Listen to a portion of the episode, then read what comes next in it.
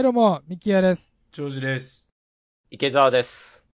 オールナイトニューヨークはアメリカのニューヨーク市に住む男3人がニュースや日々の話題を中心にゆるく話し合うポッドキャストです。はい、ということでね、今週もやっていきたいと思います。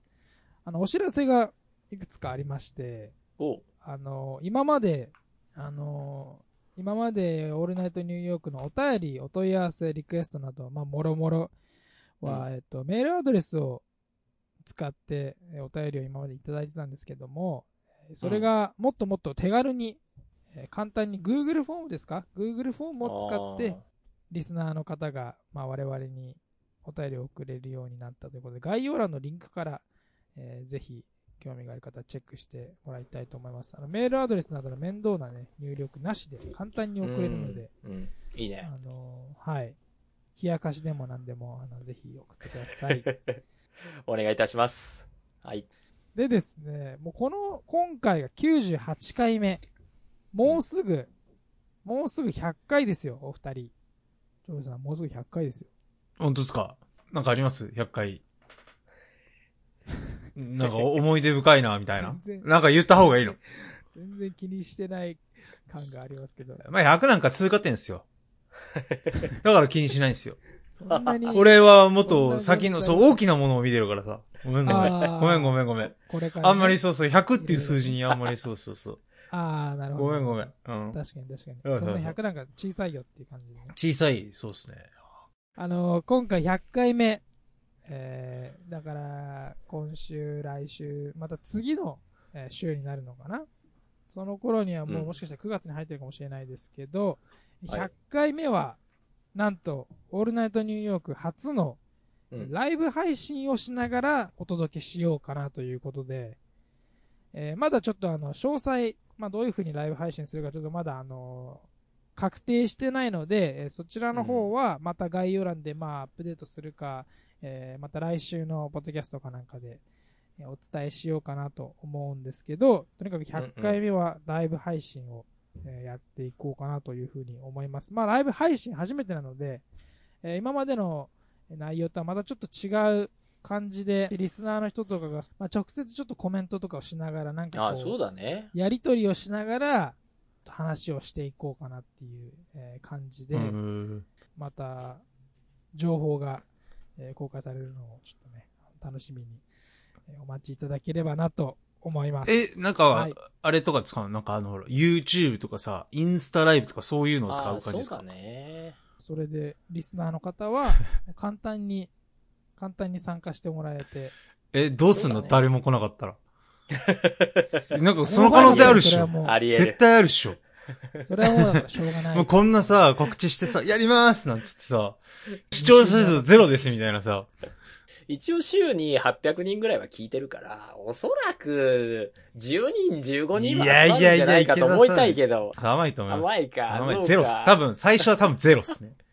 た 多分、ゼロっすね。うん。どうなるかなそうそう。お客さんと対話をしたいよね。あの、ライブしてる間に質問書いてもらって、それを取り上げて、したいですね。カッシーさん、彼女いるんですか？とかさ、なんかそういう話とかをこう、答えてくる。ああ、もちろんもちろんあいや、ちょっと気になるなはい。どういう感じになるかね、ちょっとわかんないんですけど。はい。えー今週ですけど、ようやくやってまいりました。ジョージさん、これもう、このシリーズ心待ちにしてるリスナーの方も多分ね、たくさんいらっしゃると思うんですけど、ジョージさん、あれですよ、あれが来ましたよ。歩きましたか？はい。俺が、フィラデルフィア行く話でしょ？だからもう、いつフィラデルフィア行くんですかってちょっと思ってる多分、もう少しじゃない？ですか、もう少し。ざっくりしてるな。はい。えー今週のテーマは池澤さんの方からちょっと紹介してもらいたいと思います。はい、えー、お待たせいたしました。楽しく学ぼうアメリカ50州第7弾、コネチカット州になります。おー、コネチカット。第7回目っすか？第7回目ですね。多分、終わんないっすね。多分、多分終わんないっす。多分これ打ち切りになるやつっすよ。まだ7回。7回。誰かが先に死ぬか、これ最終回迎えるかみたい池澤さんが失踪する可能性あな。ります。失踪する可能性ある。絶対ある。あるっしょ。果てしないん。もんだって。はい。始まってから1年ぐらい経つ気がしますけどね。なんかうん、なんか俺もそうな気がする。うん。はい。コネチカットどういうジョージさんイメージあります？え、コネチカって聞いたこと言ったらあれやろ。ありますないよ、別に。英語で言うと、コネチケっていうね。確か。あんま変わってない。あんま変わってない。あんま変わってなかった。え、あんま変わってない。い。あ、そうなの。ニューヨークとコネチカット、東京、茨城ぐらいの感じですか？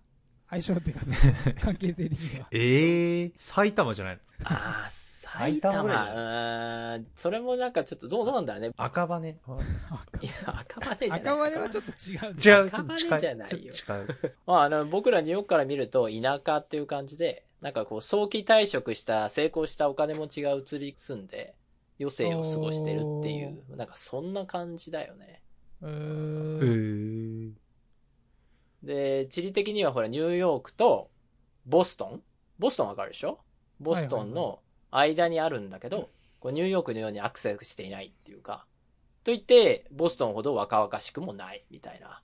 なんかその間にあってのんびり、まあ悪く言うと何もない暇な田舎みたいな。そんな感じかな。なんもない暇ない中。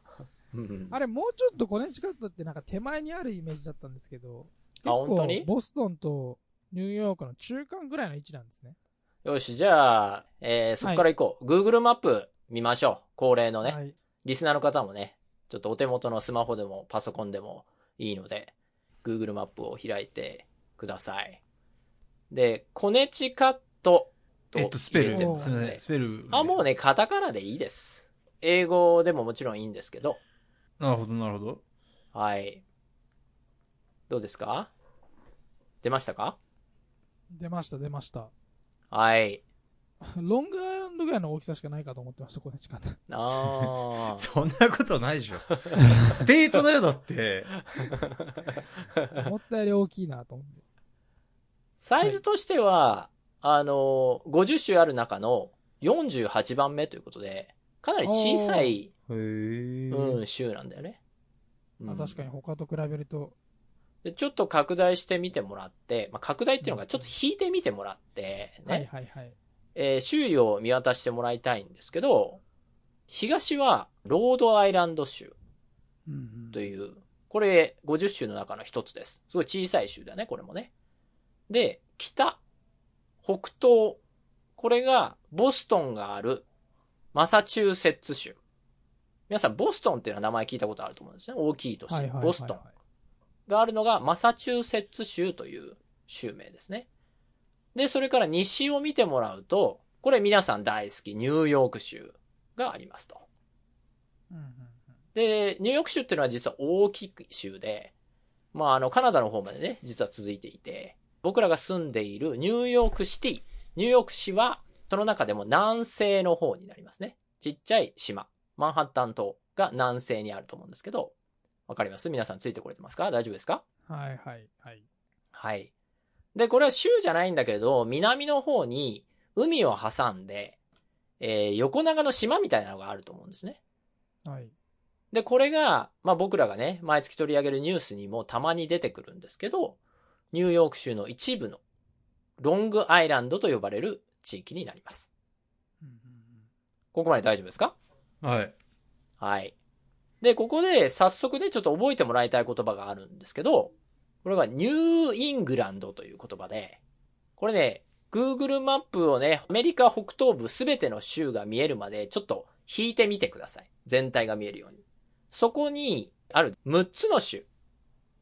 メイン州、ニューハンプシャー州、バーモント州、マサチューセッツ州、ロードアイランド州、コネチカット州っていう、この6つの州がそこに集まってると思うんですけど、このはい6つの州を合わせた地方の名前がニューイングランドっていう名前なんですね。えうんだから日本で言ったら、あの、東北地方みたいな感じ？青森、岩手、秋田、宮城、山形、福島ってあるでしょ ?6 県。ー、はいはいはいはい。うん、こんな感じで、まあ、たまたま同じ6県だけど、アメリカも北東部、今言った6州は、ニューイングランドっていう風に呼ばれることがあるんで、今日この名前ね、何度もね、出てきますので、ぜひね、覚えておいてください。大丈夫ですか、はい。はい。はいはい。えーこのコネチカット州ってニューヨークのちょうど東側にある長方形の形をした州なんですね。って言われても、まあ、すぐ忘れてしまうと思うので、もう少しね、地理的なイメージが頭に残るような話をしようと思うんですけど、えー州のちょうど真ん中に長い川が、州を東西に二つに分断するかのように、南北に流れているのわかるかな？ちょうど州の真ん中。えっ、とね、その川の南の端のところ、ろうん、海の近くにはセイブルックとか、ライムって呼ばれる町があります。なんかアマゾン川みたいな、コネチカットリバー。そうそうそうそうそう。どこ？結構、結構あの、このハートフォードを拡大していかないと見えないかもしれない。アートフォード。うんうんああ、はいはいはいはい。拡大あっしてた？みると、えーっと、長い川が南北に流れてると思うんだけど。ああ、ここれですね。こう縦にこうピーって一直線にこう。そうそうそあーはいはいはい。う。で、海の方まで流れてるでしょ？で、海の近くにはセイブルックとかライムって呼ばれる町があると思うんだけど、オールドライム？そう、オールドライムとかね、そう。そういう町があると思うんだけども、えーこのね、コネチカットリバー、めちゃくちゃ長い川で、北はへね、ーカナダ国境くらいまで続いてます。すんごい長い川です。へーめっちゃ、本当だ。もう上の、上の、上、上の、上の、上まで行くじゃないですか。でしょ？うん。このね、コネチカットリバーというのは、コネチカット州の歴史において重要な役割を果たしてきたんですけど、まずね、えー州名、州の名前の起源になっています。このコネチカットの地に16世紀にヨーロッパから白人がやってきて定住するそのずーっと前から住んでいた先住民、インディアンの方々にモヒーガン族っていう方々がいらっしゃったんだけど、そのモヒーガン族の長い川のあるところっていう意味の言葉である、コネクタカットっていう言葉があるんだけど、これが、コネチカットの地名になったっていう、ほど。そういうことのようです。うん。よくね、インディアンのね、言葉がそのまま地名になったりとか、州名になったりみたいなのは各種あると思うんだけども、今回もそうです。はい。またね、面白いもので、この川を境に、州の東側と西側では、住んでる人の性格とか、収入とか、あらゆるものが違うそうなんだよね。だからざっくり言うと、東側は地理的にボストンに近くて、一方西側はニューヨークに近いということで、この二大都市の性質に寄っていく傾向があるらしくて、えーそれでなんとなく分かってくると思うんだけど、東側より西の方が世帯年収が高いとかね。実際西側は、今地図を見てもらいたいんだけど、えー、コネチカットの西側の南の沿岸っていうのかな。スタンフォードっていう街があったり、ブリッジポートっていう街。それからニューヘイブン。この今言った3つが人口が最も多い都市なんだけども、まあそこら辺が工業地帯になっていて、住んでる方の年収が高いと。で、そのまま川の方を登っていくと、これが州の首都になるんだけれども、えーハートフォードっていう街があると思うんだけども、ここを含めて、ニューヨークからこの3つの都市を通ってハートフォードまで。これがね、まあいろいろな産業があって、年収が高い方が住んでいるっていうところ。で、一方、川を挟んで東側は、のんびりとのどかなところが多いっていう感じになります。それからね、好むメディアなんていうのも東西で違うようで、コネチカット川を挟んで、州の東側の人は、ボストングローブ紙を読むんだって。はいはいはい。そうなると、西側の人は何読むと思う？ニューヨークタイムズですか？そう、ニューヨークタイムズ、その通り。へで、野球チームだと、わかるかな？ヤンキースとレッドソックスですか？その通り、東側はレッドソックス、西側はヤンキースファンの人が多いらしいんだよね。ーで、これは、まあメジャーリングファンならね、誰でも知ってるような、長年のライバルの2チームっていうことでね。それだけ東と西がこの川で、ピタッと、結構分かれてるって。へえ。まあ面白いよね。面白いですね。うん。で、この川がどれだけね、地域に根ざしているか分かるストーリーとして、1965年に制作されたドキュメンタリー映画に、ロングタイダルリバーっていう、まさにコネチカットリバーをフィーチャーした映画があるんだけど、そこでこの川っていうのが、The World's Most Beautifully Landscaped Cesspool。すなわち、世界で最も美しく整備されたお仏ダメっていう風に、不名誉な表現をされちゃってるんだけど、お仏ダメ。そう。お仏ダメっていう、なんかあんまり聞きな、聞かないこと聞かないよね。まあその役は僕が最後つけたからね。要するにお、お、お水とかお物が溜まっちゃってる場所っていうことツダメ。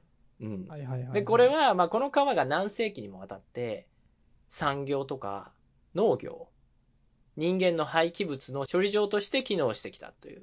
まあ、特に一昔前まではコネチカット州がアメリカの製造業にとって重要な役割を果たしてきたっていうことを、まあ表している言葉ともうん。言えるかなと。トム・ソーヤの冒険って知ってるよね？ああ、なんか名前は、名前聞いたことありますね。読んだことないですけど。なんだこんな？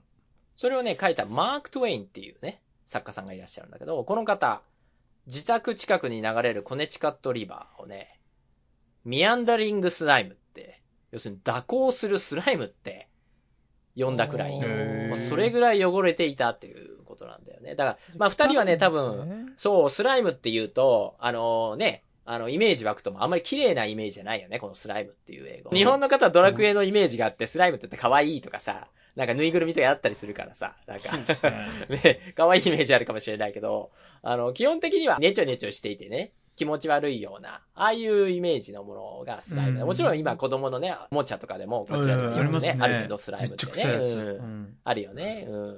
だけどまあ、それぐらい気持ち悪いってことだね。この Google マップを見てて気づいたんですけど、このハートフォード周辺のうん。川の水は青色に見えるんですけど、それ以外のところが、ちょっと古い写真なのかもしれないですけど、うんもうなんかあるところを境に一気になんかめちゃめちゃ緑になってるところがあって、へなんえ。か他のもう森とあんま変わんないぐらいの緑さぐらい。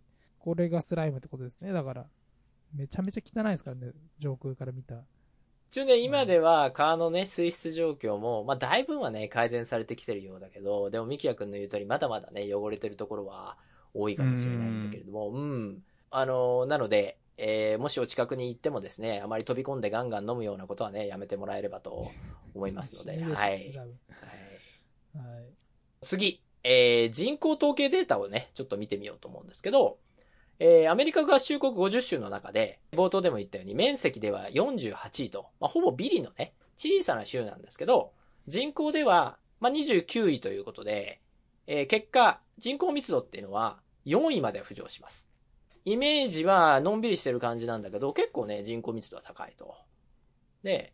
まあ、あのーうん。コネチカット州ってほら、ニューヨークとかで人儲けした大金持ちたちがリタイアした後、こう移住して静かに住んでる軽井沢的なイメージっていうに、まあ僕は言ったかもしれないんだけど、うん。まあ実際に平均世帯年収っていうのは11万ドルもあって、まあ日本円で言うと今もう1500万ぐらいになるか？で、毎年はい全米の州の中で1、2を争う位置にあって、まあじゃあ裕福な方が多いのかっていうと、確かに実際に人口あたりのミリオネアの数っていうのは、ニュージャージー州とかメリーランド州に続いて、全米の州の中で3位ということで、大富豪はたくさんいるんだよね。なんだけど、なんだけど、貧富の差がざっくりわかるジニ係数っていうのがあるんだけど、それを見てみると、全米4位の高さということで、要するに、全米で最も貧富の差が激しい州の一つなんだよね。要するに、むちゃくちゃな金持ちが多いから平均値が引き上げられて、全米トップクラスになってるんだけど、実際は、貧乏な方も多いっていうことで、イメージのように、金持ちばかりがいるというのは、まあ、誤った認識っていうふうに、言えるのかなと、うん、思います。はい。で、えー人種に関しては白人が65%、ヒスパニックが17%、から黒人が12%、アジアが5%。でまあ、じあの、ヒスパニックとね、分類は、分類はされるんだけども、白人と根血の方も多いから、まあ実際にコネチカット州に行くと、まあ、外見は白人と思われる方っていうのが、まあ大半だなっていうふうには感じると思います。あと、まあ、歴史的にヨーロッパ系移民が多くて、えーイタリア系とか、アイルランド系などね白人の子孫が多いのも、このコネチカット州の特徴でもあります。で、続いて宗教なんですけど、キリスト教。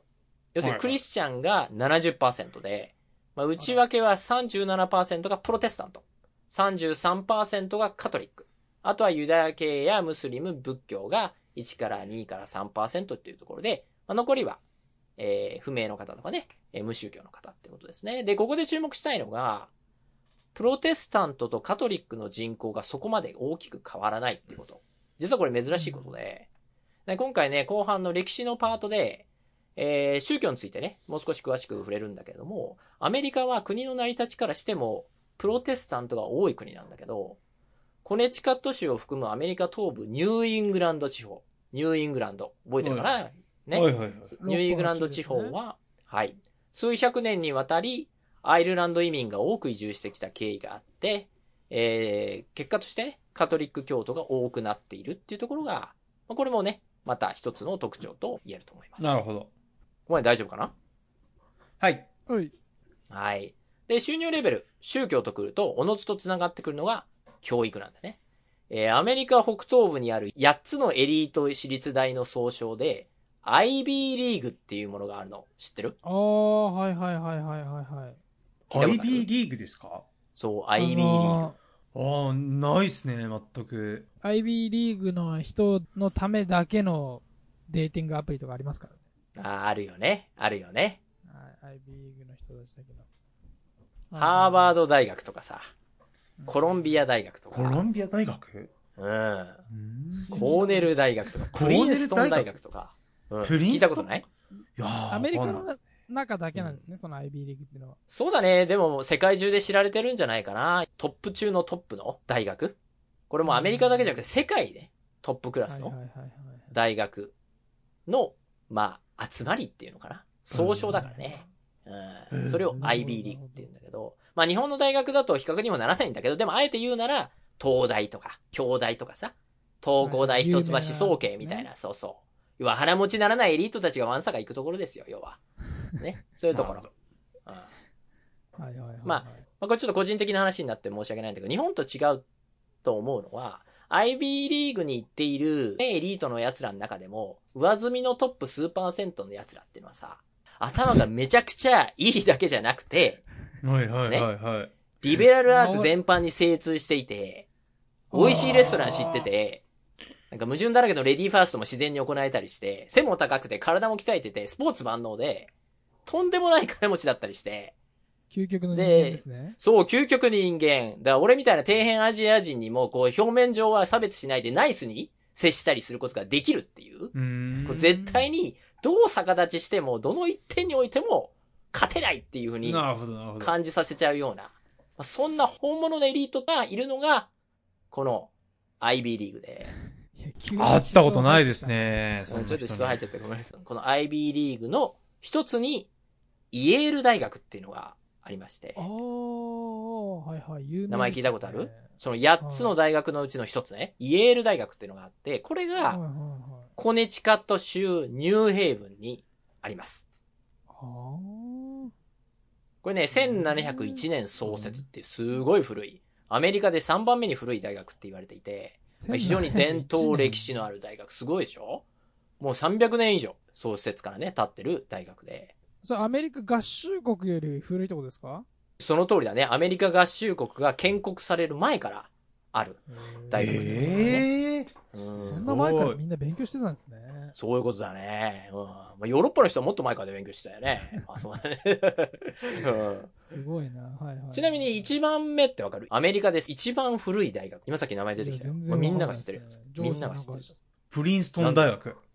えっとね、ハーバードなんだよ。ハーバードが一番古いんだ。そう。へえ。どれぐらい古いんですか、ハーバードは？ハーバードはね、1600何年だったかな？もう50、40へー相当古い相当古いですね。大学だね。うんで、現在ね、アメリカの9人のね、最高裁判所の判事っていうのがいるでしょ？そのうちのはいはい8名っていうのは、このハーバード大学とイェール大学のロースクール、要するに法科大学院、大学院の法律学院みたいなのね、の出身ということでもうわかるように、この2つの大学の出身者の方が、まあ我々愚民のためにね、重要なね、判断をしてくださるっていう。地球上の最高の頭脳が結集しているっていう。これが IB リーグでございます。はいすごい。なるほど。すごいでしょ？なるほど知の結晶なわけですね。そうなんですよ。だからあの直近の大統領とかもね、まあバイデンさんはちょっと違うんだけど、まあ、大体ね、あの IB リーグの卒業生となってます。こうブッシュ大統領とか、クリントンさんとか、オバマさんもそうだよね。オバマさんハーバードだよね。とか、トランプさんだってそうだからね。ペンシルバニア大学っていう、これも IB リーグなので。まあ、なので大統領になりたいお二人は、ぜひ、これからでも遅くないので、IB リーグを目指してもらえればと思います。いや、アメリカで生まれないと多分無理ですよ。あ、そうだね。そうはいだね。。そもそも、そもそもアメリカで生まれない。慣れて多分会員議員とかじゃないですか。資格がね、君らの子供はあ僕らがぜそうですね。ひ、ミキアあの2世、カッシー2世は、ジョージジュニアプレジデンテでお願いします。ね。そうします。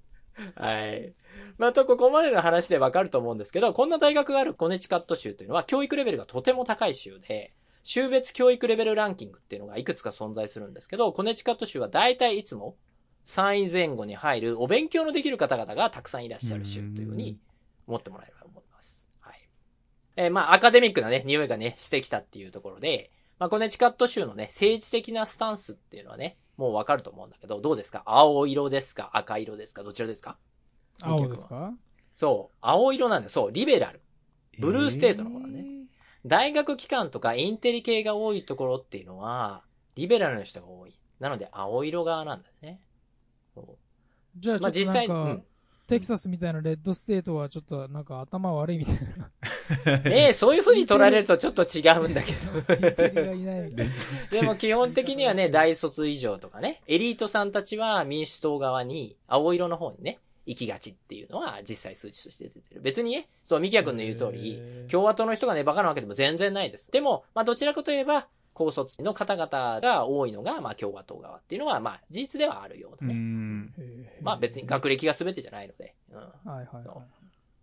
ということで、まあ、コネチカット州は現在は、知事や上院会員の多数派も全てえー民主党が取っております。ということで、本当にザ・ブルーの州っていう感じになってます。うんただね、コネチカット州のお隣のマサチューセッツ州にあるハーバード大学はね、これは、まあ、リベラルのゴンゲみたいなところなんだけれども、でもイェール大学っていうのは、まあ、ハーバードと比べたらちょっと保守なんだよね。てか、もともとコネチカット州っていうのは、そのガチリベラルたちが、嫌な人たちがマサチューセッツから移り住んできてできた地域っていうのもあるので、保守層っていうのが少なからずいます。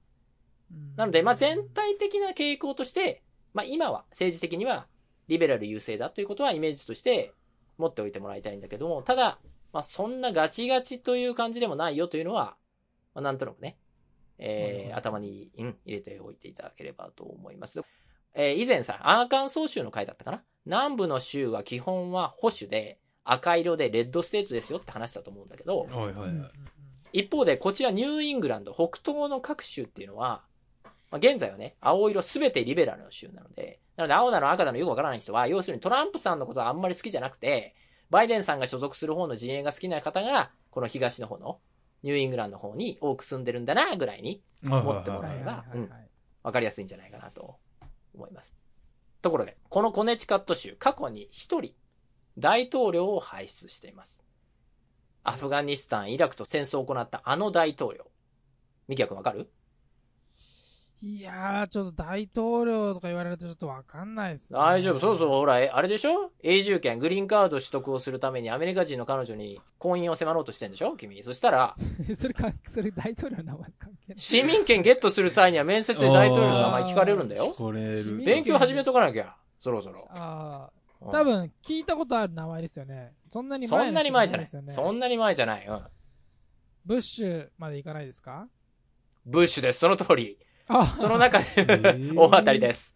その中でも、パパブッシュっていうのと、あと、息子さんブッシュって、ブッシュさんって二人いて、親子で大統領ね。息子は絵描いてる方が息子ですか？絵描いてたっけ？なんかアートやってる息子。わかんないね。ガーシー知ってる？いや、知らないっすね。そんな、まあいいや、その話は。はいはいはい。アメリカ合衆国第43代大統領ね、ジョージ W. ブッシュ。お子さんの方だね。お父さんは41代大統領なのでね。彼は、まあ、テキサス州在住だし、そちらで知事もやっていたし、まあ、東海岸ってイメージはないかもしれないんだけど、出身はコネチカットっていうことでね。なので、地元民主党ファンの方々にとっては、まあ、彼がね、唯一の同州出身の大統領っていうことで、まあ、ちょっとね、ブルーステートとしては少し複雑な心境っていうことのようです。うん。どうですか？ここまでのところ。コネチカットの印象っていうのは、何か、こう、イメージついてきた？全体的にまあバランスがいいんですけど、まあ悪い言い方したら別にあんま特筆するものが、まあそのうんインテリがうんうん、まあ学問のところはちょっと、はいはい印象的でしたけど、あんまりね、コネチカットっていう人があんまり周りにいないので、ちょっとあんまり、まだちょっと、クリアなコネチカットってこういうところかみたいな、こう、ドンっていうものはあんまちょっとまだ、ないんですけど、ジョーん。ジさんどうですか？ああ、なんか、川で、うんその、思想とかね、そういそう収入とか分かれてるの面白いね。うんううんん。なんかアクセントとか若干違ったりするんですかねするんかね英語がね。いい質問。日本でも東北弁みたいなのあるでしょ？ああいうな感じで、ニューイングランド地方の英語の鉛っていうのがあるみたいで、へえ。うん、アメリカ人からすると、あ、君、東北の方じゃないの？みたいなのは、あるみたいなんだよね、そういうのは。うんえ。そんなね、コネチカット州なんだけど、まあ今言ってくれたような、まあもしかしたらね、なんかふわっとした、まあエリートで真面目な人たちがいるぐらいの、そんな、えー特徴っていうのかな？は、州のニックネームっていうのにも現れているんだけど、うんまあほ、ら、アメリカ50州っていうのは、それぞれニックネームっていうのがあるの知ってるでしょ？ではいくつかの州は、まあ、複数のニックネームがあったりするんだけど、ほら、同じ伊藤美希也でも、何？例えば、なんかニックネーム言って、天才ドラマー美希也とかさ、あとそ、んな名前なんか女ったらしの美希也とかさ、家なき子とかさことですね。あ。そうそうそうそう。そうそうそう。肩書きですね。肩 肩書き、そうそうそう。コネチカット州の代表的なニックネームってのは次の4つになります。一つずつ説明していきます。一つ目。The Constitution State。これは憲法の州っていうこと。これはね、またあの歴史のパートでも触れるんだけど、1638年頃、まだアメリカという国ができる前、コネチカットの地域に移住してきた人たちが地域の決まり事をきちんと作ろうと思って作った決まりが、歴史上最初の成文憲法って、これ文章で書かれた憲法って意味なんだけど、ということから、憲法の州っていうね、ニックネームが付けられることとなりました。だ1638年、相当早いよね。これ大日本帝国憲法ができたのは、日本の場合ね、大日本帝国憲法ができたのは1889年なので、要するにそこから250年も経たないと日本では憲法ができなかったってことで、どれだけね、ここ、アメリカ、特にこのコネチカットの人たちが、まあ、あの、その憲法ってことに関してね、先進的だったかっていうことだよね。で、これが1個目。で、2個目。The Land of Steady Habits。堅実な習慣の土地。まさにこれもミキヤ君言ってくれたように、まあなんか、ちょっとつまんなそうな人がいるな、みたいなこと、感じのがこう現れちゃうような言葉なんだけど、まあこれはね、様々な歴史家が異なる見解を述べている言葉なんだけれども、でも、同じ役人を繰り返し交換に選ぶことで政治の安定を図るっていう意味合いがあって、はい。まあ、要はそれはちょっと肯定的にも捉えられるんだけど、でも一方で、裕福で地盤の固い政治家が頻繁に再選されることからもわかるよ。からされるってことでもあると思うので、要するに住民が変化を嫌うっていう点で、まあ、ちょっとね、あの、チャレンジ精神ないんじゃないのみたいな否定的な意味合いにも捉えられがちな言葉なんじゃないかなとは思うね。まあ、実際に地形とか気候が安定してて、あの、例えば、西部の方だとさ、ほら、いつも、カリフォルニアとか山火事とか地震とかあるじゃない？で、はい南東部の方だと、ハリケーンとかでさ、いつもなんか、洪水だとかで沈んだとかやってるけど、ここの地域って、あんまりそういうのがないんだよね。なので、そういう面でも安定しているっていうことでもあるよね。なので、まあ、二人は安定した生活を送ってるとは思えないけど、でも、ほら、毎朝起きたらコーヒー飲んで、鳥のサイズ聞きながらジョギングして、何あと、本読んで仕事行って家族団らんの時を過ごして寝るとかいうさ、なんかそういう習慣みたいなのをしっかりと守って生きていくっていう、まあなんかニューヨークのようなアクセスした場所ではないんだよっていうまあそういううんイメージが、なんとなくこの言葉からもわかるんじゃないかなと思います。ネットフリックスで2018年に公開されたザ・ランド・オブ・ステディ・ハビッツっていう、まあ、放題はコネチカットのさよならっていう、まあ、このニックネームと同じタイトルの映画があって。あのーまあ、要はね、なんていうのかな、田舎に住んでいる中年白人アメリカ人の余生ってこんな感じだよねっていう、まあ、いわゆるね、すごい普通を描いている1時間半の映画で、まあ、もしね、ご興味がある方がいらっしゃったら、結構長いな、普通の日常を描く。確かにね。まあちょっともちろん流れはあるんだけどね。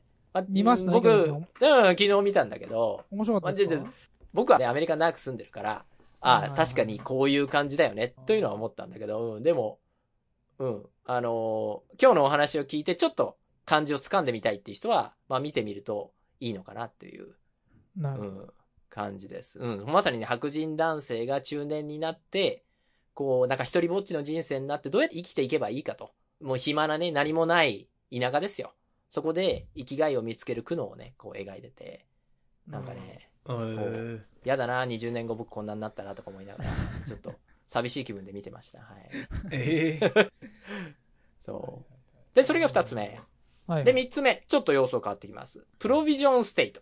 備蓄とか供給、そう、という意味なんだけど、うんの種ってことで、えーアメリカ独立戦争時にアメリカ軍側に様々な物資、例えばね、牛肉などの食料はもちろんのこと、特に武器を豊富に供給したっていうことで、その後ね、初代アメリカ大統領になるジョージ・ワシントンさんに、お前ら後方支援に長けてる奴らだなと、プロビジョンステートって呼んでやるよと。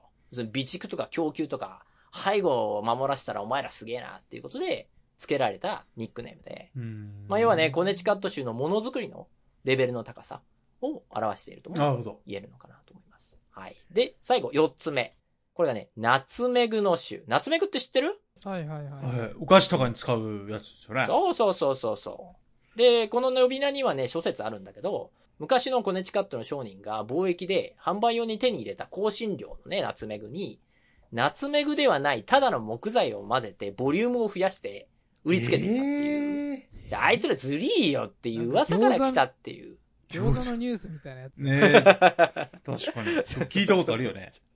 そんな前から。どっかで聞いたことあるね。確かにどっ。かで聞いたことある。まあそういう説もあるんだけど、もう一方で、それはまあ嘘で、商人はきちんとしたナツメグを販売してたんだけど、ただそれは、すりおろして粉末状になっていない木の実のような形状の状態で販売していたから、それを購入した何も知らないアメリカ南部の人たちが勘違いをして、あの、北側のコネチカットの野郎、木をね、香辛料と偽って売りつけやがってって思ってしまったっていう、まあそういう勘違いだったっていう説もあるので、でもまあ、真偽のほどは置いておいて、要は、コネチカット人が抜け目のない人たちなんですよと、商売に関してね。ということを示す言葉として、まあ使われてるようです。はい。うん。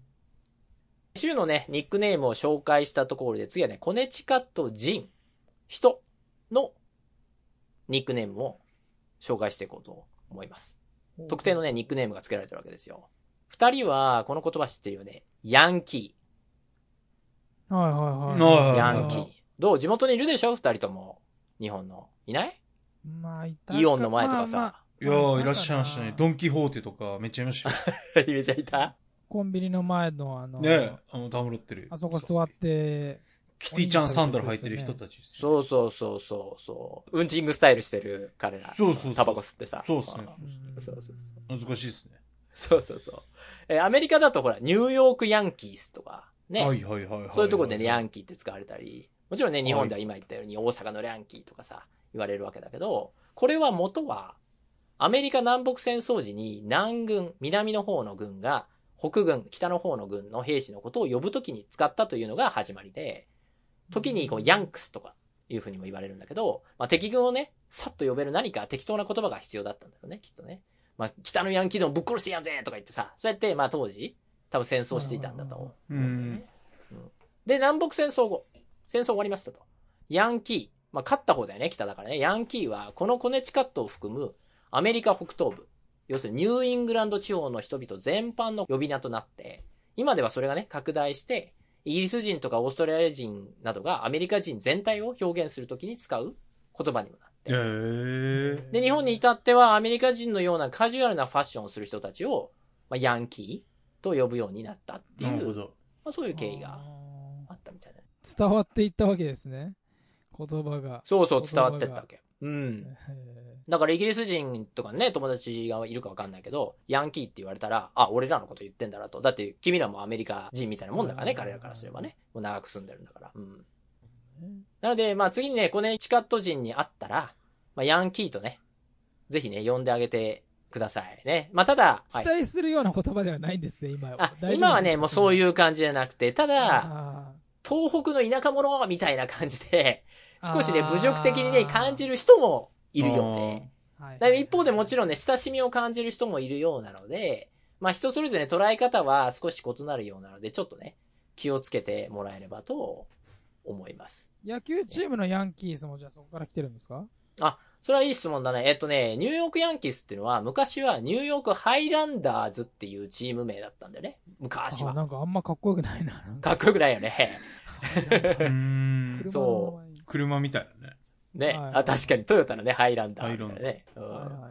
だけど、ニューヨークの新聞記者数名が、ハイランダーってちょっと名前長いし、こう、紙面に入れると、なんかめんどいなっていう。なんか、他にないのかなって考えて、まあ、適当にヤンキーっていうのを呼び始めたら、そのまま定着しちゃったんだって。うんもうそれよくねって言って、周りの新聞記者も使い始めて、で、知らないうちにみんなも言い始めて、あれよあれよっていううちに、ニューヨークヤンキースになっちゃって、それで、ええーー。それをじゃあ球団名にしようよっていう風になったっていう。面白いな。まあこの球団がね、これニューヨークに生まれた頃って、南北戦争後50年も経っていなかったので、このヤンキースっていう名前の方が、北軍側についていたニューヨークにとっては、こうアメリカ合衆国の愛国心を表す上でぴったりの名前だったのかもしれないっていう、うん、そういうことを言う人もいるよね。なるほど。なるほどはい。コネチカットの産業についてもね、話していこうと思うんですけど、まあかつてはね、農業が盛んでした。酪農とか、養鶏とか、野菜とか。うんうん。で、でも何よりね、製造業、特に航空機とか、潜水艦とか、兵器とかの軍需産業う。んそれからミシン、蒸気船、計算機とかね。まあ本当に多岐にわたるんだけど、特にその中でも軍需産業は、18世紀頃にはすでに有名になっていて、 Arsenal of the Nation っていう、要するに国の武器庫っていう風に呼ばれることもあったくらい、こう、今さっきもほら、 Provision State っていう風に、ジョージ・ワシントンさんに褒められたって言ってたよね。で、それぐらい、えーアメリカ独立戦争とか南北戦争、第一次世界大戦、二次大戦、また冷戦期においても、多くの兵器を生産して、アメリカの軍需産業を支えることとなります。で、まあ、えー現在、えーコネチカット州にある企業で言うと、プリンターで有名な、ゼロックス。ゼロックス。聞いたことない。ないですね。有名な知らない？なんかブラザーとかだったら有名な気がするんですけど。あそうかゼロックス知らないかゼロックス聞いたことないよね。そうか。まあいいや、プリンターで有名なゼロックスの本社があったりとか、あとは、これ知ってるでしょジェネラルエレクトロニック。GE。あれー知ってます、ジョーさん。エジソンが創業した。コンエリソンならわかるけど。うん。その GE 社が本社を構えていたのも、ここ、コネチカットで。ただ、まあ、ここはね、田舎すぎて、鹿が走ってるだけで、お腹空いて周囲を見渡してもサンドイッチを買えるところもないしってことで、まあ、あまりにも何もないってつまらんから若者がたくさんいて活気のあるボストンに移転するって言って、数年前に、まあ、移転してしまったっていう。まあ、そういうね、ちょっと残念なお話もある残。念ですね、それは。そうそうそうそう。あとはね、産業として一番有名なのは、実はこれで、えー、コネチカット州っていうのは180年以上前から、インシュアランスステイトっても呼ばれるくらい、保険会社がとっても多いところなんだよね。ほうほうほう。へえ。で、古くは、まあ、コネチカット州の港に集まるヨーロッパとかカリブ海の船とか貨物用の海上保険を提供するところからスタートしてて、今でも100社近くの保険会社が、このコネチカット州に本社を構えていすます。ごい。うん特に州都のハートフォードって今日、今さっきね、ちょっと見てもらったと思うんだけど、ハートフォードに多くの、えー保険会社が。今はね、まあリモートワークとかね、どんどんどんどんまあ税制とかも変わってきてるので、えー、コネチカットから外にね、皆さん結構移転していく企業も多いようなんだけど、でもまあ未だに100社以上あるってことで、 Insurance State、保険の州といえばここですよと。保険業が強いんですよというふうに、まあイメージ持ってもらえればと思います。はい。と、ここで、クイズです。お、来ました。待ってましはいた。。お待たせしました。はい。次の中から、コネチカット発祥ではないものを一つ選びなさい。いいですか？まあそんなのね、わかるわけねえだろって思ったかもしれないんだけど、ここまでのね、ところ、基礎情報をきちんと聞いて、コネチカットとはどんなところかっていうことを理解していれば、おのずと答えは出てきますので、なるほど。いいですか？はい。選択肢は6つございます。お結構あります。お結構ありますね。はい。ガチなやつですね。ガチなやつです。1、リボルバー銃。リボルバー銃。おいおいこうアメリカ西部開拓時代の映画でほら、カウボーイハット被ったガンマンが持ってるあのピストル。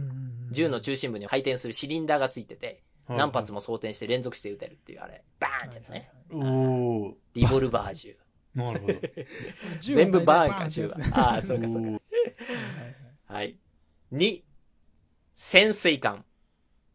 はいはいはい。潜水艦。潜水艦。わかるよね水中に潜って攻撃してくるあいつですよ。潜水艦。はいはいはいはいはい。3、バーガーキング。バーガーキング。バーガーキング？バーキン知ってるでしょ？あの、ハンバーガーの？チェーン店ですよ。ええいー、あいけますよ、バーガーキング好きもう。ですよバーガーキング lover。はい。一応ね、米国議会図書館には、ハンバーガーはコネチカット人が発明したって書かれてる資料が残ってるぐらいなので、まあ、要するにハンバーガーの名所なんじゃないかなるほど、なるほな。どうん。コネチカットはめっちゃそれ大ヒントじゃないですか。それもう。ちょ、確かに。だバーガーキングってそういうことか。確定じゃないって4、ロリポップ。ロリポップ。あの、ペロペロキャンディー。あのちょっとエロいやつはいはいはいね。それは見方じゃない。あーそう それは、ちょっとエロいそれ。は見てる人の考えあ、そう。あ、え。そうかそうか。はいはいはい。5、世界初のアメリカ英語辞典。英英辞典ってやつかな？お。お勉強には欠かせないやつですよ。はい。そして最後、6。ライム病。ライム病。覚えてる？前回のソロキャンプの回で、山田裕二さんが、キャンプ中にマダニにね、腰のあたりを噛まれて、患ってしまい、完治するまで5年かかったっていう、あの恐ろしい感染症？ライム病。まあ、これがね、コネチカット発症なんじゃないかと。いうことで。なるほど。さあ、どれが答えでしょうか ?1 個だけ、この中から、コネチカット発症、そう発症ではないものを、があります。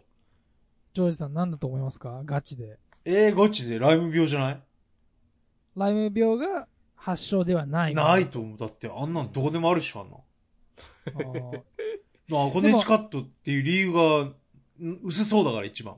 うーん、なるあーほど。僕、僕の予想はロリポップですね。あロリあーポのップすっごい序盤の方で、池澤さんライムなんとかって言ってるんですよ。川の近くにあるみたいな話を、コネチカットあのあー、はいはいはい。オールドライムでーうんうん。はいそっから来てんの？嘘でしょだからもしそれダジャレでしょ？ミスリードでミスリード。絶対ミスリードいやわかんないですよそん、そこまで考えてない、絶対。もしそれが発症だった絶対そこまで考えら、てないっしょ。うん、ほんなら。それが発症だったらそこで名前がついた可能性ありますから。そう考えたら、で、ロリポップのところだけね、あの、なんか微妙な、微妙な説明だったんですよね、なんか。あー。あんまり、そうあんまいう感じか補足なかったんで、なるほどなんかエね。ロそうとか言ってたから。確かに、ご、確かに確かに。言われてみたら鋭いね。確かにね。だからロリポップ、あれ、その、えっと、ライム病の前なんでしたっけ？世界初のアメリカ英語辞そう、典。だからそれも、結構、えオックスフォードじゃないの？最初辞書があるやん。オックスフォード辞書あか。ーマリン、あ、マリンウェブスター。あれ、なんだっけ？あれ名前、なんかその、なんとかウェブスターみたいな。あれ、コネチカットかな？あれ結構古いっていう。多分なんかそうだよな。その最初、うんさっきのその、アカデミックな側面で考えると、で、古いじゃないですか。あー、じゃあそうだよね。そうだね。だから、そだから、あの赤い辞書が、が多分世界最古なの。確かね、うん表紙に書いてあったのロリポップだけちょっとなんかね、あんまりハマってない感じがするんうですよーん。うんロリポップねバーガーキングもめっちゃ細くあったし。確かにね。でも言われてみたらそうね。な確かに説得力あるよ、ミキヤ君。確かに。そのライム病もそれでそうだもんね。確かにね。それで僕が行きたいと思います。ロリポッはいリボルバーはじゃあリボルバリリボルバーだ。だってずっと産業の話してたじゃないですか。ー。そうか、そう気か Oh. 俺じゃあライム行くわ。ちょっと被ったら思んないから。じゃあ、えー、気になるものから説明していこうと思うので、はいはい。はいはいはいえー、二人の方で、これはコネチカット発祥だろうっていうものを。リボリボルバーから行きましょう、じゃいきますか？はい。うんあ。はい。では、リボルバー銃。16世紀にはすでにヨーロッパにリボルバー銃の元祖のようなものはあったんですけど、しっかりと実戦で使えるものに仕上げたのが、コネチカット州の発明家はいサムエル・コルトうさん。はい。1836年のことでした。はいこの発明により、あの、スティーブ・ジョブズとか、トーマス・エジソンも名を連ねている、 National Inventors Hall of Fame っていう、要は全米発明家殿堂入りも果たしています。また、今、ミキヤ君が言ってくれた、彼の創業した銃器メーカーであるコルト・ファイヤー・アームズ社っていうのは、今でも存続している長寿企業となっておりまうす。んコルトパイソンねコルトパイソンね。はいはいはい、はい。錦蛇を意味してるらしいです。めっちゃでかい弾撃つやつじゃないですか。っていうのがコルトしたから、はい。かっこいいよね、今だに見てもね。はいはいうんはい、次はどうしましょえーっと、バーガーキングじゃない？うバーガーキング。確いいですか？はい。はい、バーガーキング。はいそうでしょう。行ってみましょう。バーガーキング。バーガーキングは、フロリダ州で創業。今でも本社はフロリダのマイアミです。えーということで、これが外れです。はバーガーキングか。はいバーガーキングあるフロリダなの？そうなんです。でね、同じ有名ハンバーガーチェーンでも、コネチカットに本社がある企業があるんだよ。二人ともよくお世話になってるところ。違うな、ウェンジじゃない。もう一声。えー、シェイクシャック？じゃないなもうちょい古いよ。違うねもう少しこソニック。何ソニック？ってえ、ソニックってあるやん。う。知らない。え知らない？メジャーじゃないですよ。知らいや、メジャーでしょ。え、ソニッあ、ク？えっと、あれだっけ、ポッパイ。ポッパイ。ポパイじゃない。ポパイは、ポパイそれはポパイ南部のやつですよ。南部のやつは、ポパイはあれ。ニューヨークにたくさんある。ニューヨークにたくさんある。なんかえ出てこないタコベルタコベル。タコベル。タコベルじゃないねタコベル。じゃないサンドイッチチェーンと言った方がいいかも。あー、サブウェイ？ドムドムバーガあ、そう、サブウェイです、サブウー。ェイ。ドムドムバーガーじゃないの？ドドムドムバーガー？え、日本で最初のハンバーガーショップ店ですわ。ーそれ日本じゃん。あれ、え、えー、いやマジマジサブウェイが発祥なの。えー、サブウェイそうなんです。はい。ハンバーガーっていうのは、コネチカット人が発明したとかしてないとかね。まあいろいろと、えー、議論の対象になっていて、で、まあ米国議会図書館には確かにコネチカット州ニューヘイブンにある、今でも営業しているルイーズランチっていう小さなね、レストランがあるんだけど、ここをね、発祥地だっていうふうにまあ要はね、何を、でも何をもってハンバーガーと呼ぶのかっていう定義が、まあ人によって違うようなので、あの、ハンバーガーの歴史が書かれてる本とかをちょっと見てみたんだけど、まあ、なかなかこう全会一致でこのルイーズさんのところが起源だとは、まあ断言ができないっていう状況。食べに行きたぜひ、写真で見てみて、すごくね、もうお肉って感じの、うんとこで、なんかね、もともとは急いでるお客さんに、で俺俺俺っつってパンで挟んで、ほえって渡したら、まあそれがハンバーガーでしたと。まあそこが起源だっていうね。そんななんかいい加減なスタートではあるんだけど、もちろんパティはね、ドイツから来てたりとかするから、どこをね、スタートとするかっていうのはなかなか難しいところではあるよね。確かに確かに。うん。はい。ということで、3番バーガーキングが、えー、まあ、答えっていうことになりますね。両方綺麗に外したな外しちゃったね。他のやつもちょっと聞いていきたいですね。はい。はい。どれいきますか？ロリポップ、ロリポップじゃ。あ、ロリポップ。はい、そうだね。えー、ロリポップ。ペロペロキャンディーですね。えー、これはね、17世紀頃、イギリスにおいて今のロリポップの原型のようなものがあったようで、まあ、本当のね、発祥地に関しては、これもね、ハンバーガーと同じように、ちょっとね、様々な意見はあるようなんだけど、でも、えー1908年に、コネチカット州ニューヘイブンのジョージ・スミスさんが、当時有名な競走馬であったロリポップという名前を商標登録して商品として販売し始めたっていうことで、これを起源にしようという説が、まあ、最も有力になってると。じゃもともと馬の名前だったんですね。そうだね。もっと前には、実はね、そのイギリスの方では、北、北の方の、えーイングランド地方の北の方だったかな？ロリーっていうのが、下っていう意味で、まあ、ポップっていうのは、ああいう、まあ、英語をね、わ、かるかな、ポップっていうのはパチパチンっていう、ああいうイメージなので、うんうん要は下打ちみたいな。なんかそういう意味の、お商品的なものっていうのはあったみたいなんだけど、でも、えー商品として売れ始めたのは、このアメリカの、えージョージ・スミスさんですね。はい。まあちょっとね、エロい感じですね。いや、エロい感じかどうかちょっとあ、じゃあわかんないですね。あ、わかんない。わかんないかはい。次、次どれ開けましょうか。あとね、潜水艦と辞書とライム病があります。潜あ水艦から行きましょうか。潜水艦。はい、潜水艦。これはね、セイブルックっていう町。今さっき、あの、地図を見てもらった時に、コネチカットリバーが南北に通ってると。で、その南の端にある町に一つ、僕は何度も言ってたの。セイブルックっていうとこと、ライムっていう町ありますよって。そのうちの。あ、そうそうそう、そのそうライムって町です。はいはいはい。ここの町に住む農家の息子、デイビッド・ブシュネルさんが、イェール大学在学中に、一人乗りの潜水艇のアイデアっていうのを思いついて、1776年、水中から攻撃できる水中機雷とともに発明したって言われていて、当時はアメリカ独立戦争時、もうぴったりの時で、このアイデアがアメリカ大陸軍の目に留まり、当時世界最強のイギリス海軍へ対抗する秘策になるんじゃないかっていうことで採用されるんだけども、まあ実際ね、実戦で活躍する前に戦争は終結したっていうことなんだけれども、でもこのアイデアっていうのはその後、世界中で作られていく巨大な潜水艦の元になっていったそうです。うーんなのでこれもコネチカット発祥になります。なるほど。なるほど。はい。じゃあ、辞書いきますか、じゃあ。辞書行きましょうか。はい、辞書。これね、まさにね、カッシーが言ってくれた。そのまんまです。僕、彼が全部答えを言ってくれた。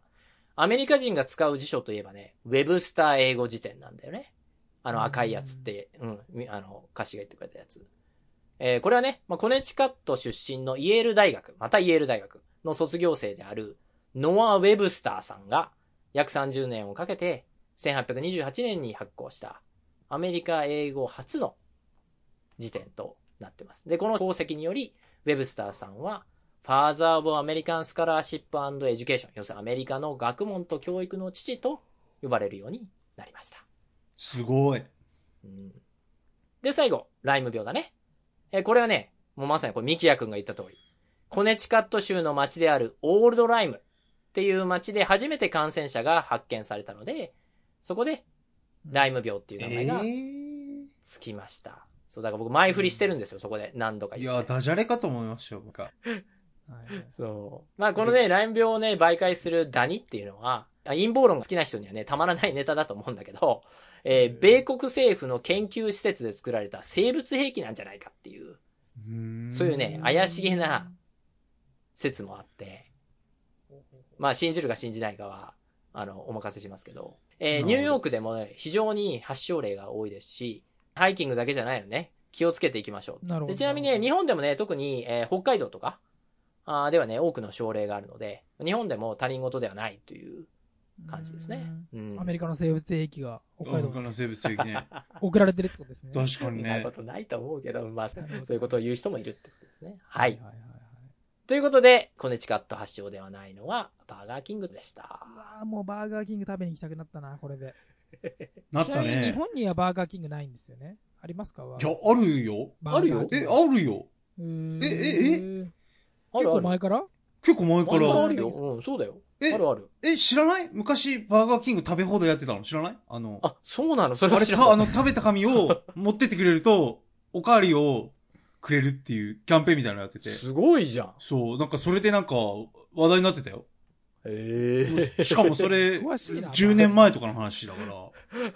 俺が日本行った時に。バーガーの歴史詳しいですね、ジョージさん。詳しいな。まあドムね、ドムバーバーガー。似合うもんな。美味しいもんハンバーガー食べたくなってきたな。はい。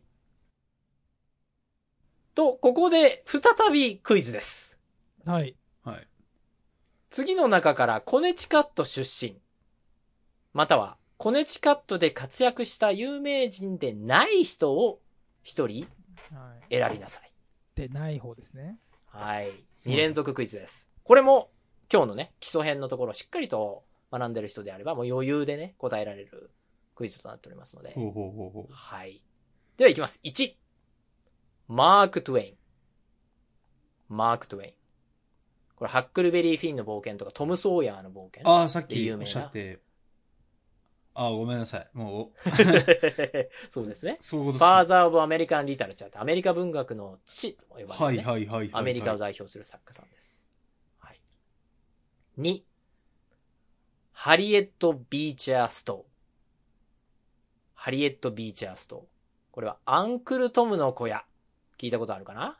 これを書いた作家さんですね。この人も非常に有名な作家さんです。全然知らない3、キャサリン・ヘップバーン。キャサリン・ヘップバーン。オスカーを4度受賞した大女優。知ってるよねこの人はさ、名前聞いたことあるでしょ？え、キャサリンヘ、ップ全然知らない。オードリー・ヘップバーンではない人ってことですか？違う人？キャサリン・ヘップバーンです。じゃない人。だって、どっちかっていうと、なんか、オードリーの方が、オスカー耳馴染み4度だよ。すごいっすね。すごいよキャサリンもすごいっすね、じゃあ。こう、4繋がってるん番。ですか？それは。ね、繋ががってんのかな？いや、違うっしょ。多分違うよ。まあいいや。4番。4 番。オードリー・ヘップバーン。おー、ほらほらほらほら、ほら、これ、これの人でしょ？この人も。オードリー・ヘップバーン。オールヘップバーン。もう歌詞に先越されちゃって。オードリー・ヘッ選択肢プバーンは、はいはいはいはい。はいはい。ローマの休日とか、ティファニーで朝食で、ね、有名だよね。うんこの人もトップハリウッド女優の一人だよね。以上4つの選択肢です。最初の二人は作家、じゃあちょっとコネチカットっぽいですけど、でももしかしたらその2番目がもしかしたら違うかもしれない。ジョージさんどう思いますか？ヘップバーン姉妹。え姉妹かどうかはわからんけど、でもなんか、兄弟とかだったらさ、どっちもコネチカット出身じゃないってなくなるからさ、だからその二人は多分違うんじゃない？もう姉妹と推測してね。なるほど。だから残りの二人に絞った方がいいかもしれない。もしかしたら。いやでもそういう風に思わせようと思ってる池澤さんの作戦ええー。あヘップバーンが繋がってるかどうかっていうのはさっき今池澤さんちょっとごまかしてましたから。あー、なるほど、なるほど、なるほど。うんじゃあ、そう考えたら、オードリー・ヘップバーンじゃない？じゃあ。オードリー・ヘップバーンってそもそもアメリカ人だったんですね、かアメリカ人じゃなさそうだよね。あー、でも、ほら、ヨーロッパの名前なんじゃない？例えば、イギリスとかでさ、ヘップバーンさんの子孫みたいなさ。もしかしたら普通にオードリー・ヘップバーンかもしれないですよ。多分そんなにこれ時間かけて考えるやつじゃないっていう風にひねらない方。がいいみたいな感じなのかね。なんか、2問連続だし。確かにそうか。じゃあ、オードリー・ヘップバーンでいく？まあ、ジョージさんがオードリー・ヘップバーンで行くんだったら、じゃあ僕はキャサリン・ヘップバーンで。いいよ、あげるよ、オードリー・ヘップバーン。そんなら。あげるよ。あげるよ。じゃあ、俺オードリー・ヘップバーンもらっちゃっていい？じゃん。あ、オードリー・ヘップバーンあげオますよ。ッケーオッケー。じゃあ、俺オードリー・ヘップじゃあバーン。2番で一応ちょっと。オッケーオッケーオッケはい。いいですか？ー。はい。うんはい答えは、オードリー・ヘップバーンです。はいイエーこれもね、結構歌詞がね、もうほぼすべて答えに近いようなことを言ってーいて、オードリー・ヘップバーンは、ベルギー出身の、えーあーイギリス国籍の女優さんで、で、これもねすごいもう、全然歌詞めっちゃ合ってるが言ってたかな。ヘップバーンっていう名前はね、まあ、もともとこう、スコットランド貴族の名字で、オードリー・ヘップバーンは本名は、ヘップバーンさんじゃないんだけども、まあ、芸名としてね、このスコットランド貴族の名字を使ってえー活躍をされていたっていうところですね。で、えっと、キャサリン・ヘップバーンさん。ね、この人はアメリカ人です。コネチカット州のセイブルック。今さっき出てきたね。セイブルックでもう大女優さんです。で、2番のハリエット・ビーチャー・ストーさん。この方、アンクル・トムの小屋を書いた作家ということで、まあ、奴隷制廃止のためにね、生涯戦い続けた、この偉大な作家さんは、コネチカット・リッチフィールドっていうところの出身になります。で、ラスト。マーク・トウェイン。ね。はいはい。トム・ソーヤの冒険。ハックルベリー・フィンの冒険。はい。ねもうこの方もう誰でも知ってます、アメリカ人なら。で、この方は、えっと、コネチカット、ハートフォードの自宅にて多くの作品を残したんですけど、実は出身はミズーリ州なんですね。えー当時ね、ミズーリ州っていうのは奴隷制がね、合法であったので、まあ、ハックルベリー・フィンのような、の冒険のような作品を残すことができたとも言われてます。で、彼の人生ちょっと面白いのでね、簡潔に語ると、えー1835年生まれ。ハレー彗星って知ってる？ハレー彗星。聞いたことある聞いたことあるようなこと聞いたことありますね。ハレー彗星がやってきた年なんだよね、これがね。で、マーク・トウェインさん。自分はハレー彗星と共に生まれたので、ハレー彗星と共に去っていくだろうっていうふうに予言してるんだね。で、えーまあ、大人になりました。船で働くなど様々な仕事を経た後、南北戦争では南軍側に志願兵として参加します。その後新聞記者として働くうちに本を書くようになり、1876年トム・ソーヤの冒険を発表。その後もヒットを飛ばし、印税で大金持ちになるんですけど、自社経営とベンチャー投資に失敗し、破産します。で、そこで凹むのかなと思ったら、債権者に返す金を稼ぐために、1年間の世界一周の講演会ツアーっていうのを企画して、見事に全額返済と。えーで、晩年は反帝国主義運動に身を投じて、1910年、ハレー彗星が再び地球に再接近した翌日に、予言通り心臓発作により、お亡くなりに。宇宙人だったんじゃないかっていう。恐ろしいそう恐ろしい。急に？なんか別になんか持病とかなく急に亡くなったんですか？なんだろうね。本当ね。面白いですね。そう。ということで、コネチカット出身、またコネチカットで活躍した有名人でない方というのは、オードリー・ヘップバーンさんでした。はは当たり前のはい結果でしたね。もうこれは当たり前の大結果手でしたね。そうです。まあ他にもね、ジョン・ブラウンっていうアメリカの奴隷制廃止を訴えて南北戦争開始のね、一員ともなったっていうね、言われた、まあ、時に英雄だったり、はいはい時に狂ったとかね、そういう風に言われる人とか、まあ歌詞知ってるかもしれない。この人とか、あと、えー、ローリング・ストーン誌のね、チーフカメラマンで、ジョン・レノンが殺害される直前数時間前に、オノ・ヨーコとして写ってる写真を撮ったってことで、一躍有名になった、アンナ・リーボヴィッツさんっていう写真家の方だったえりとか、ー、あと、ティファニー創業者のチャールズ・ルイス・ティファニーさんとか、この方もコネチカット出身となっております。はい。ということで、えーコネチカット州基礎編終了となります。えーお二人どうでしたでしょうか？ここでまだ基礎編なんですね。まだまだあるんですね。まだまだあるね。ボリューミーだすね。ごいボリュームが半端ないです。確かに。なんかもうちょっとハンバーガーに興味が湧いたんで、ちょっとハンバーガー食いに行きたいな、お、行って行っハンバーて。ガー食べたいですね。の、噂のね、もうニューヨークからだったらね、電車とかバスで2、3時間？2、3時間ぐらい。でパッと行けるから、もう日帰りできるよ。確かに。うんハンバーガーだけ食って。イ知らんェール大学のキャンパスね、見てさ。いやみたいな感じ俺もここ入ろうかななんて。あー、歌詞をねなんちゃってみたいな。そうそうそうみたいな。でロースクール卒業して弁護士になって、みあーそうですねブイブイ言わせちゃってそれだよ。はい。はい。じゃあ、コネチカット。後編はまた来週にえお届けするということそうですね。歴史についてね、えー、しっかりとね、勉強していこうと思いますので、これ前半部分ね、頭入れといていただければ、面白みが倍増しますので、ぜひよろしくお願いいたします。はーい今週と来週必ず一緒に合わせてね、えーリスナーの方聞いていきたいと思います。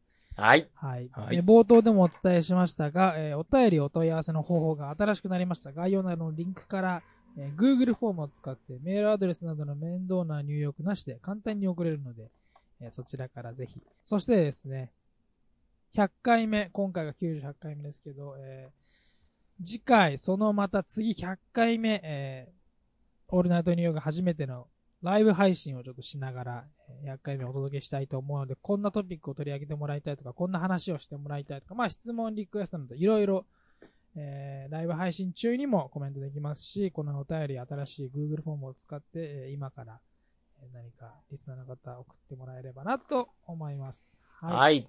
ということで、今回はこの辺で終わりにします。ありがとうございました。またねー。ありがとうございました。